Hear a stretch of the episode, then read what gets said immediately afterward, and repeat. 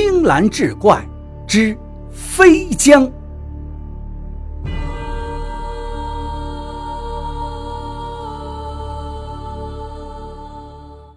时当嘉庆3年8月，安州官道上骄阳似火，热不可耐，赶路的行旅也不太多。忽听马蹄声响，自南而北间驰来三骑，当头一匹马上是一个40余岁的中年男子，身材微胖，面白短须，不住地用袖子擦拭额头的汗水。身后2个随从对他说道：“蒋大人，天气如此炎热，是不是找个地方歇一歇，避避日头啊？”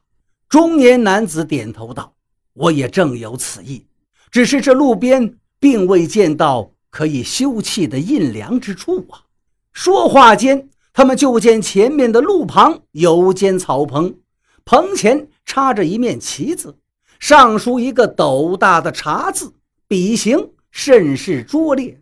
中年男子手指旗帜笑道：“这才是正打瞌睡来了送枕头的，你们瞧，茶肆不就在眼前吗？”哈哈哈哈。说必策马向草棚驰去，2个随从精神一振，紧随其后。原来这中年男子姓蒋名守义，乃是安徽颍州府的府台，此番因为公务奉诏入京的。从颍州到京城路途遥远，蒋府台带着2个随从足足走了半个月，才到了直隶境内。此时正值8月酷暑，日头甚是毒辣，待他们行至安州地界，已是汗流浃背，口干欲裂了。恰逢一座茶肆，便带进去解渴避暑。3人到草棚前，翻身下马，将马匹拴了，掀开门帘走了进去。却见这茶肆内颇为简陋，只有3张木桌，茶博士却是一个皮肤黑瘦的干巴老头，与寻常的乡农并无两样。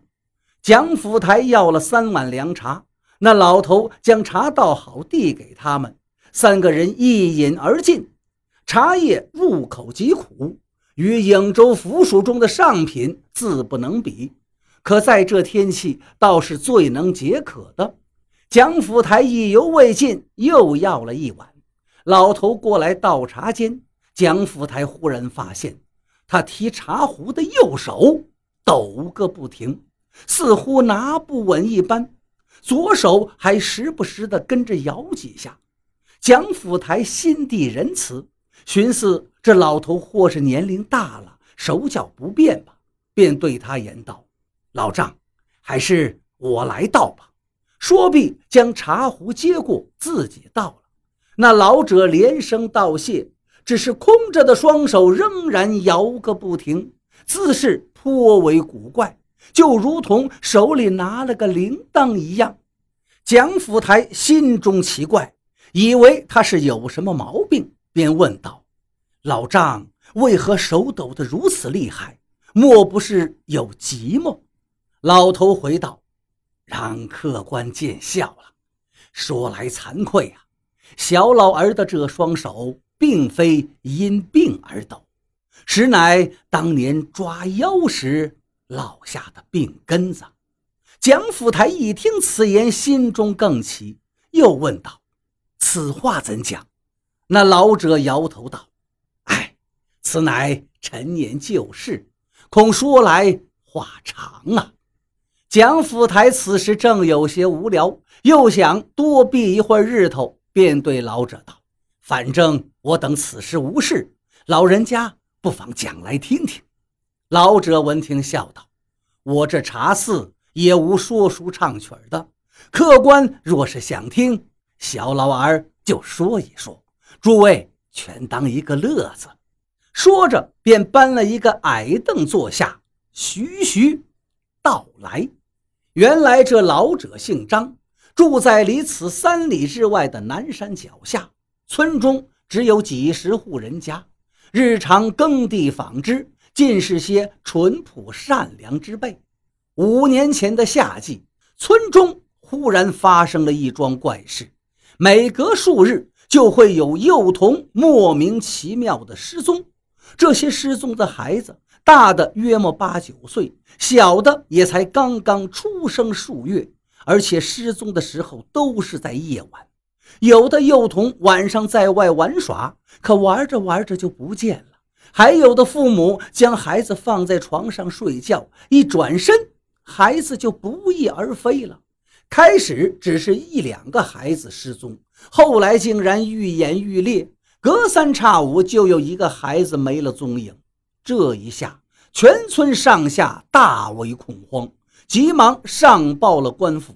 可是官府派人前来查看一番后，也未发现半点蛛丝马迹，再仔细询问附近也无可疑之人，于是这就成了一桩悬案。村里人纷纷传说这些孩子是被妖物摄走，因此每晚日落后均要关门闭户，互相告诫，将孩子藏在家中。可是即使这样，还是时有丢失。有天夜里，连张老头最疼爱的小孙子也在睡梦中不知所踪了。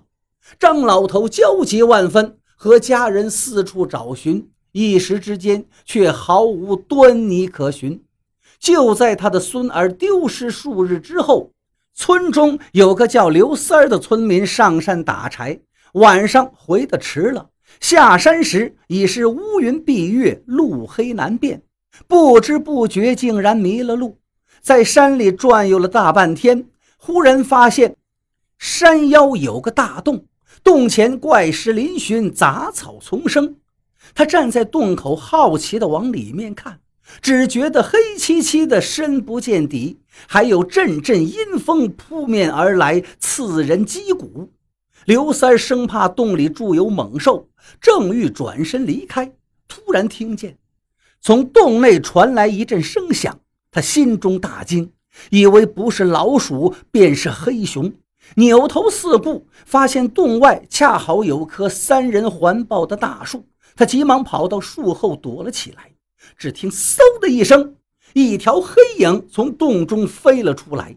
此物全身浸没，黑袍遮身，双臂一展，如同一只巨大的风筝向远方飞去。刘三见此情形更是惊骇，这东西似人非人，形状恐怖，且会御风飞行，难道这就是众人传说中的妖物吗？不到一炷香的功夫，他正在满腹狐疑之际，又听得空中衣带御风的声音簌簌作响。原来先前那只妖物又飞回来了，他飞到洞口便轻轻落了下来，手里还抱着一物，坐在石头上就撕咬起来。此时乌云恰散，月光似水，一泻千里，将方圆数里照得透亮。刘三儿从树后探出半个脑袋，悄悄窥视，不由得他是倒吸一口凉